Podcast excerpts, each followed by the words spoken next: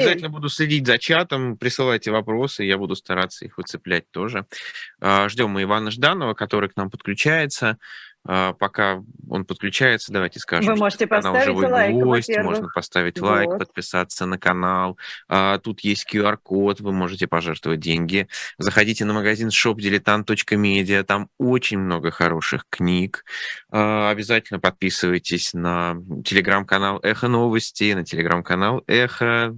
Пользуйтесь приложением, чтобы слушать эфиры а, таким нескончаемым потоком, это тоже, знаете, особое удовольствие. Ну, а мы ждем Ивана Жданова. Я очень надеюсь, что он буквально а, через а, несколько секунд уже появится у нас в эфире. И, кстати говоря, отдельно давай скажем, что хочется сказать спасибо Ивану Жану, если он, конечно, э, подключится к нам, э, за то, что он согласился этим утром выйти в эфир. Что еще я... Ну, куда, куда, если не на живой гвоздь, приходить и объяснять, почему Алексей Венедиктов оказался в том или ином списке. Но мне кажется, это самая правильная площадка, понимаешь? Во всех списках, каких только может быть, я напоминаю, что... Да. О, я вижу Ивана Жданова, да. Я напоминаю, что Алексей Венедиктов один из немногих людей, которые в списке и в одном, в списке иностранных агентов, и в другом, э, в списке, э, который составляет ФБК. Я вижу, что Иван уже с нами. Здравствуйте, Иван. Здравствуйте, Доброе Иван. утро. Доброе. Иван, ну, давайте, расскажите, пожалуйста, почему вы внесли Алексея Венедиктова а, в список разжигателей войны? Почему нет? Ну, я не, не вижу причин не внести его. Ну, Совершенно. Ну, объясните Там нам, вполне написано, вполне написано обоснование за электронное голосование. Тут, мне кажется, всем все понятно. Объясните, ну, все-таки Тогда... разжигатели войны, да, вот э, как это вот связано? Какое отношение, да, электронное голосование и, собственно, война в Украине, как вы это связываете друг с другом? Война в Украине совершенно очевидно началась из-за того, что в России отсутствует сменяемость власти и отсутствует возможность сменять власть эту через нормальную систему, через выборы. А, конечно, по выборам а, сильно ударило электронное голосование именно в тот момент, когда мы поняли, что мы можем побеждать, мы можем создавать реальную конкуренцию, когда у нас депутаты начали проходить в городские, э, в городские муниципальные собрания в Новосибирске, в Томске, наши депутаты стали проходить. Именно в этот момент они поняли, что вот вообще нужно сломать эту систему выборов. Сейчас выборов просто не существует по причине, в том числе, электронного голосования. Именно поэтому началась война, потому что в России отсутствует сменяемость, э, разделение властей, отсутствует выборы. Иван, ну один из главных аргументов, что депутаты, за которых э, рекомендовало голосовать умное голосование, голосовали за эту самую войну с Украиной. Вы, вы как-то чувствуете да, свою ответственность за это? Нет, я чувствую, что те люди, которые это говорят, не понимают смысл стратегического голосования. Я а, отошлю на страницу Википедии, где просто нужно а, забить в ситуации, когда твоих кандидатов не допускают, какая правильная стратегия, называется тактическое или стратегическое голосование, используется во всем мире. То есть, э, если вы призываете голосовать за кого-то, а этот человек поддерживает войну, э, вы не разделяете с ним ответственность. Нет, это другая история. История последних выборов заключается в том, что мы исключали кандидатов, которые поддерживают войну, потому что для нас это недопустимо по морально-этическим соображениям. До, э, до полномасштабного вторжения не было ощущения этой войны, конечно, это не было таким фактором. А э, люди, которые поддерживали так или иначе, э, ну так скажем, прокси действия России в Донбассе, ведь среди ваших кандидатов, Новосибирский, например, да, которые э, про Донбасс высказывались определенным образом, про э, там, русскую имперскую, скажем так, политику высказывались определенным образом, а, но при этом были поддержаны вами и считались вашими кандидатами. А, вы, да, как находится... вы как-то переосмыслили э, эту политику свою или нет? Конечно, эти люди, в том числе, которые, которые проходили, пытались пройти, используя умное голосование, они тоже находятся в санкционном списке, в нашем санкционном списке. Это не, небольшая проблема. Еще раз, э, нужно понимать, что такое стратегическое голосование. Это как раз про то, чтобы испортить э, основной, основной партии планы. Как раз про это. Это не про то, что нам эти кандидаты нравятся, мы их поддерживаем и прочее. Но после еще раз, после вторжения ни один военный кандидат не был нами поддержан э, намеренно. Там могли какие-то случайные люди, которые переобулись и, и прочее, прочее пройти, но э, на муниципальных выборах в Москве такого не было. Иван, Иван вам... если следовать, да, если да. следовать логике, если я правильно вас поняла, то есть вы свою ответственность не чувствуете, потому что вы не знали, что, э, значит, э, будет война и что, возможно, будет так голосовать, а Алексей Виндик, по-вашему, знал, что будет война и способствовал электронному голосованию? О, или как это работает? Нет, есть, э, есть еще раз тактика противодействия партии власти. Это называется умное голосование, стратегическое голосование. Есть действия, направленные на сотрудничество с властью. Это называется электронное голосование. Вот эти две вещи нужно разделять. Есть э, стремление, умысел на то, чтобы навредить, а есть стремление, умысел на то, чтобы помочь. Совершенно разные вещи. Мне, это, мне это не кажется непонятным. Да, Иван, если я вас правильно понимаю, вам кажется, что Алексей Венедиктов изначально знал, что электронное голосование приведет именно к таким результатам, и его целью было э, не допустить независимых кандидатов на выборах. Я правильно понимаю вас?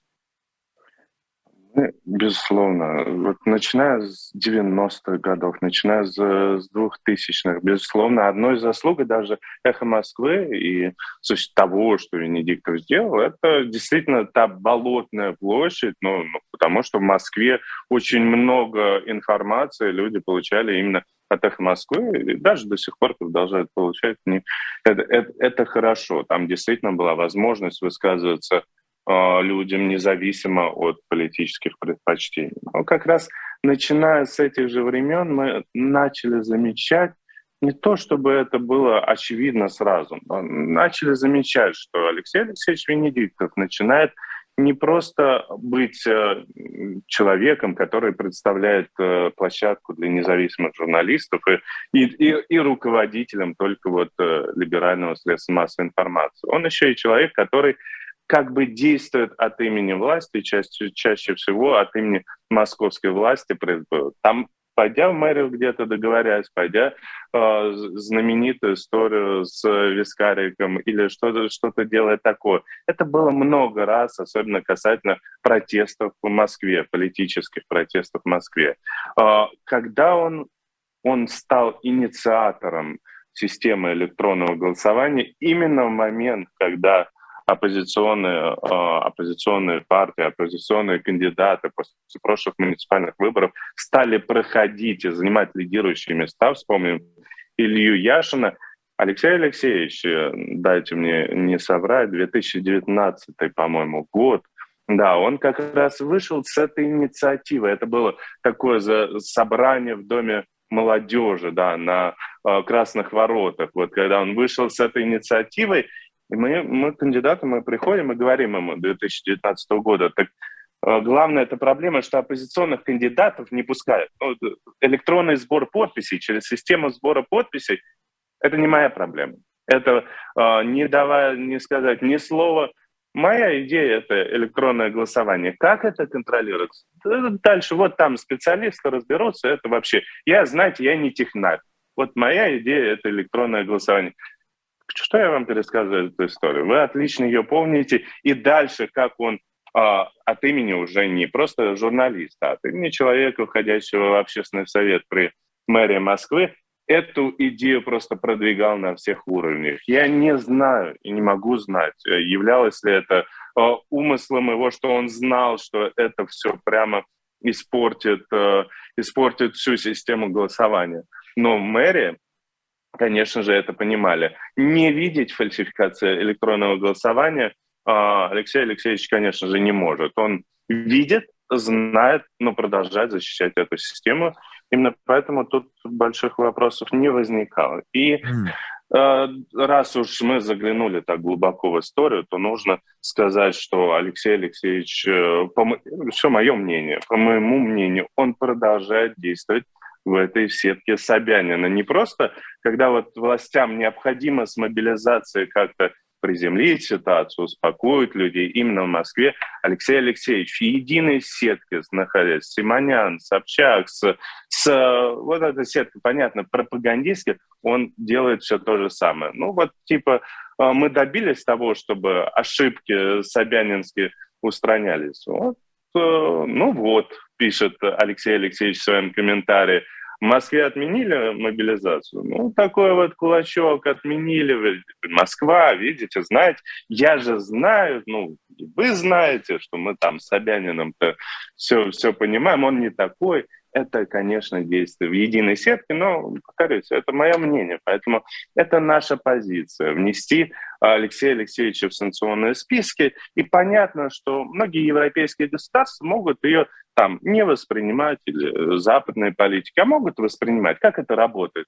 Мы рекомендуем, они смотрят список, подходят, не подходят, этого, этого добавить, этого не добавить. Вот это так работает. Поэтому это наша позиция. Рекомендация просто, просто потому, что мы хотим быть честными с собой. Потому что время вот этих троянских коней в оппозиции, мы, честно говоря, устали от него. Потому что Все, много людей, к сожалению, да, пришло при... к власти. Так, да. При всем уважении к вам, Иван, да, для меня это просто выглядит абсолютно, вот даже когда сейчас вы рассказываете, как какая-то личная вендетта. Вот мы, нам Алексей Виндиктов не нравится, вот мы так и сделаем. Просто мне кажется, а Алексей Виндиктов, я вообще, конечно, не его защитник, и у меня у самой очень много вопросов. Но у нас конфликт интересов, давайте просто еще раз проспорим. К электронному голосованию и к Алексею Виндиктову про электронное голосование, так мы с Максимом вообще попали, значит, в самое ядро, скажем так, потому что у нас утренние эфиры были тогда. А, но не кажется ли вам, что если вот посмотреть, если приподняться чуть выше, да, и быть как бы над схваткой, что человек, который выступает, а, разъезжает по миру, общается с э, министрами иностранных дел, с послами и активно высказывает свою антивоенную позицию, как дискредитирует этот список. Нет, совершенно не кажется, потому что, э, еще раз, система выборов была разрушена с помощью системы электронного голосования с кем угодно. Достаточно много. Вот э, Рыбаков из партии «Яблоко», вот он тоже э, летал в Париж и э, много с кем общался. Можно ли сказать, что партия «Яблоко» действительно представляет хоть как-то там людей сейчас в России или оппозицию? Да нет, конечно. Ну, Поэтому, нет, но ну, у них это, антивоенная это, позиция хотя бы, Какие-то свои 2% она представляет, да. и антивоенную позицию она высказывала в том числе, простите меня, на выборах, а, на, на которых вы призывали делать умное голосование, а они призывали антивоенное голосование делать, потому что говорили, что война не, действительно возможна. Мне не кажется, что партия «Яблоко», ее основной смысл сейчас, который заключается в том, чтобы критиковать Навального и критиковать э, тоже умное голосование, она хоть кого-то сейчас представляет. Что касается Венедиктова, да, отлично. Ну, пусть продолжают встречаться. Это, еще раз, наша позиция. Наша политический список, в котором есть много людей. Кому-то кто-то нравится, вам... Я не, даже не понимаю, почему мы так много обсуждаем Венедиктова, потому что там много людей, вот э, кто-то нравится, кто-то не нравится, кто-то любит песни Газманова или Б. Есть они в нашем списке? Да Но есть, Олег Газманов не выступает э, с, с активной антивоенной, антивоенной позицией ну, ну, каждый есть, день. Есть, есть, есть Собчак, есть э, Кашин, который возмущается. Ну, там такие... Иван, таких давайте, давайте просто по порядку. Некоторые вещи мне просто интересно, как формируются и принимаются такие решения. Просто кейс э, Венедиктова для нас, наверное, э, интересный, близкий, мы его лучше понимаем. Поэтому именно через... То есть вы лоббируете да. Интересы Венедиктова. Через эту, через эту призму нам интереснее посмотреть. Иван, а как такие решения принимать? Насколько легко вам внутри это решение давалось? Как вы это обсуждали? О, обсуждали много раз. У нас раз в две недели проходит э, такое, такая встреча, летучка вот именно этого проекта, а, проекта санкционных списков. Там присутствуют юристы, там присутствует э, политическое руководство нашей организации.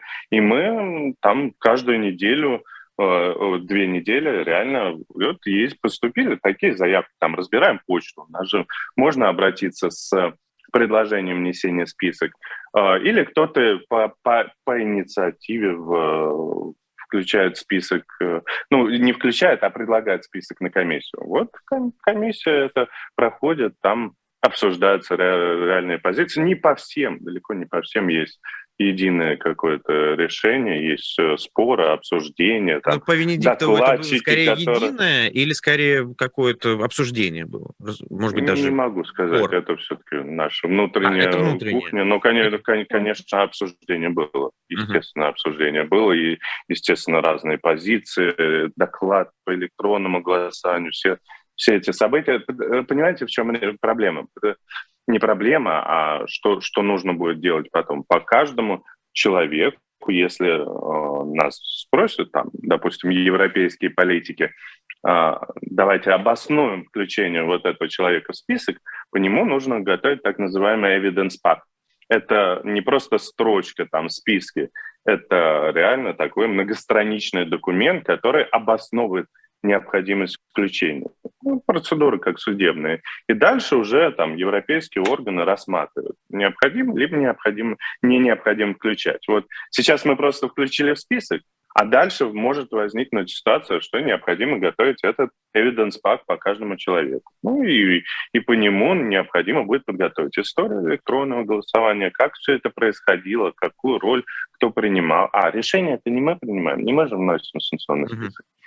А, Иван, а э, смотрите, мне повезло взять интервью у Леонида Волкова пару месяцев назад как раз на эту тему, а, и он как раз сказал, нет, Венедиктова в этом списке нет. Что изменилось за два месяца? А, что, какие-то новые у вас появились доказательства по электронному голосованию? Что, что произошло за эти два месяца, что заставило поменять позицию по Венедиктову?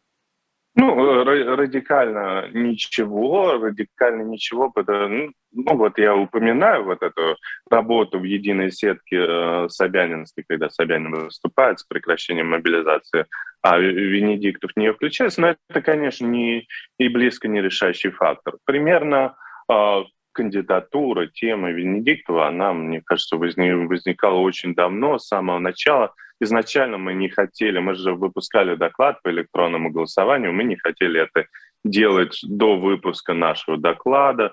Потом, ну, примерно каждая наша, вот каждые две недели, не такой большой, не такой маленький шаг, всего лишь два раза в месяц.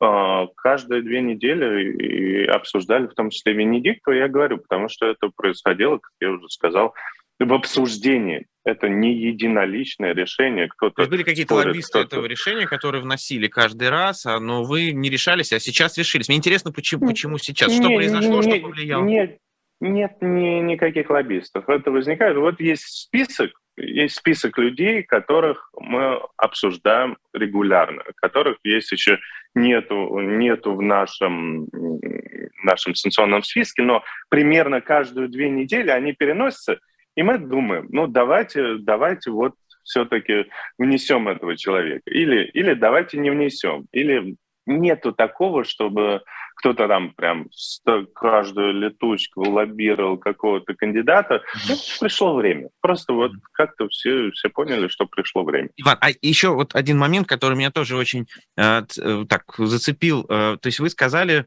что, если я правильно вас понял, что до электронного голосования система выборов была какая-то более-менее нормальная, а вот как появилось электронное голосование, она сломалась полностью.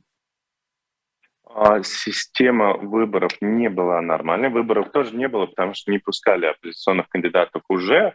А, это было проблематично. Но, тем не менее, кое-где пройти можно было, и, тем не менее, на эту систему можно было влиять с помощью умного голосования. То есть она была уже без оппозиционных кандидатов, но испортить радикально поменять ситуацию уже можно было постепенно. После электронного голосования это перестало быть э, возможным. Да. Угу. Ира, у тебя есть вопрос еще? По поводу Венедиктова нет. нет Можем а, про штабы... Мне еще, Давай. Мне, еще прости, прости, мне правда интересно. А, просто э, это, это штука... С Венедиктовым мне все понятно. Меня, меня не столько даже Венедиктов, сколько сам список а, интересует и как это работает, потому что, на мой взгляд, это действительно очень мощный политический инструмент фонда борьбы с коррупцией. Потому что, да, понятно, не фонд борьбы с коррупцией принимает окончательные решения, кто попадет в санкционные списки, а кто нет.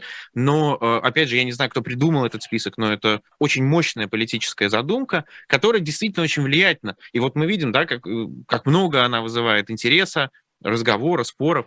Вот а, когда вы слышите критику этого списка, да, например, по вот этим э, разработчикам систем э, видеонаблюдения, да, которые распознавали лиц, системы распознавания лиц, а как внутри потом выстраивается работа по тому, чтобы кто-то в список попадает, кого-то исключают, назад вносят?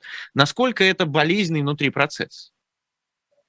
Все, все то же самое. Каждые, каждые две недели все это решается, а готовят списки юристы и, и предложения они тоже собирают и оформляют это. В, это все-таки тут, э, тут стык совершенно политического движения, э, политического влияния и юридической работы. И это сложный процесс, потому что это реально огромная работа. Может, это внешне выглядит, да, вот 6 тысяч, там добавили одного, другого исключения. Нет, это реальная подготовка документов, сбор информации и прочее, прочее. И, конечно, мы там признаем ошибки. Вот есть формальные критерии, есть совершенно критерии формальные. Ну вот, например, а, входит совет директоров а, государственной компании автоматически. То есть для этого даже не нужно большое обсуждение, мы просто там пробегаемся, вот включить 10 человек из там, совета директоров такой или там, все министры, все губернаторы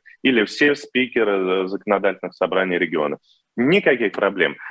Тут возникает достаточно, тут легко, вот когда вот так вот списком носишь, легко совершить ошибку, на которую нам указывают. А вот человек еще до войны вышел из совета директоров этой компании, а вот он сделал вот тут вот антивоенное заявление, а вы пропустили, а вот тут вот что-то что такое. Такие ошибки бывают, соответственно, то же самое на комиссии мы исключаем из этого списка человек. Поэтому... Особенно в случае, когда кого-то вносят, потом исключают, потом снова вносят. Это, это, вот, это, вот этот кейс как, как был? Как, как вот. А, а, особенный случай э, Кабаков. Значит, э, мы, конечно, ошиблись. Это была стопроцентная наша ошибка, и мы не должны были его исключать, потому что нам показ... мы недостаточно внимательно просмотрели э, ту информацию, которую они нам предоставили. Она была полезна, она нам показала, но когда мы начали углубляться больше, больше, больше в эту информацию, работать по ней, э, конечно, ее было недостаточно, чтобы исключить именно Кабакова. Кухаренко тоже пограничный случай, он как бы и раскаялся, и хочет что-то что сделать, помогать, и все такое. Кабаков не подходит под этот, э, под этот случай, поэтому мы кое-что использовали из этой информации, которую они, они, она нам, они нам предоставили. Мы э, попытались там с этой информации раскрыть большую цепочку. Я тут не могу раскрывать детали, почему, почему вот мы прямо сразу же, как только возникло обсуждение, сразу же его вернули обратно. Но тем не менее мы кое-что использовали из этой информации, и после этого э, внесли его обратно, как признали ошибку. Да, ошибку Потрясающее, на самом деле, качество, умение признавать ошибки. А скажите, вот э, ну, Алексей Навальный насколько включен в процесс э, одобрения или неодобрения кого-то в список? Ему каким-то образом через адвокатов передают, что, ну, условно, Венедиктова включают или нет?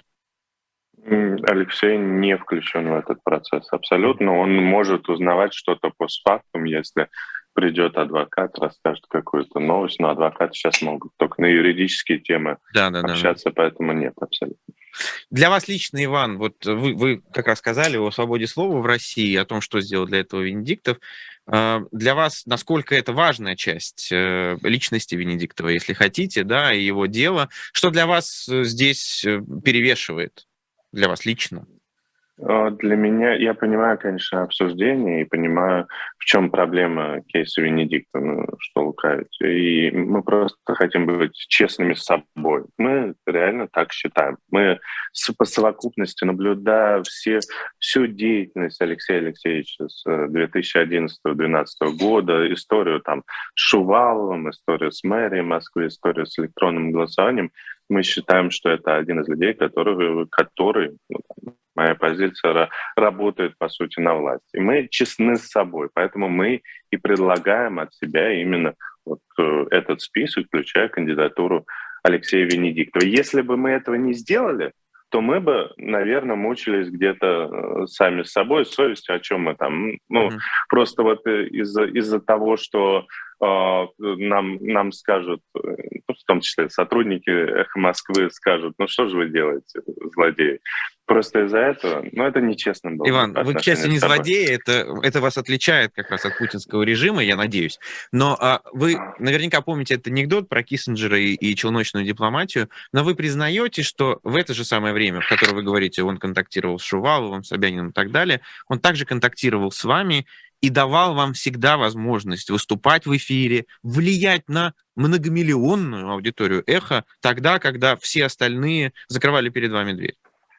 Это правда. Это правда. Эхо Москвы — это нужная и, и важная площадка, и, и это бесспорно. Именно поэтому власть все время ее хотела не то, чтобы закрыть, но всегда хотела ее контролировать. Ну, вот через «Газпром», медиа, через э, такие вот э, по, по, очень ползучие, когда Лисин э, пытался уволить Плющева, или вот каких-то через такие истории, но не трогала, потому что понимала, что это такая территория, которую лучше не трогать вот сейчас, она позволяет, э, позволяет людей, москвичам в основном, э, иметь свою площадку, иметь свой форум. Вот мы можем как-то пытаться его контролировать, но иметь свой форум им полезно, потому что меньше будут, э, не знаю, еще что-то делать. Поэтому, безусловно, эти, эту заслугу их Москвы невозможно. Я говорю, вся история их Москвы и даже часть протестов — это, безусловно, безусловно, полезное дело. Конечно, нужно взвешивать, ну, Фемидовы. Взвешивает на весы, кладет с одной стороны что-то, с другой стороны Но вы в этой ситуации не судьи, а прокуроры, насколько я понимаю. Да, мы, конечно, конечно, обвинители в данном случае. Спасибо большое. Иван Жданов был в эфире, э, э хотел сказать, «Эхо Москвы». Так, ну, так часто мы говорили э, слово «Эхо Москвы», что я, я э, видите, как... Я надеюсь, э, «Эхо Москвы» вернется в полноценное вещание. Это точно случится. Желаю Спасибо. Удачи. Тогда же примерно, когда вы вернетесь в Россию, предполагаю. Да, я думаю, скоро. вернемся в Россию. Спасибо. Спасибо большое. Спасибо большое. Прости, пожалуйста, Ир, что я не дал тебе задать вопрос про, про штабы, но мне кажется, Ничего что... страшного. Не а, страшно, мы, не мы страшно. с Иваном Иван Жданов, директор ФБК, да, юрист э, ФБК, да, был Спасибо. с нами на связи. Спасибо. А, но прежде чем мы перейдем к Матвею Гонопольскому, новости. Да.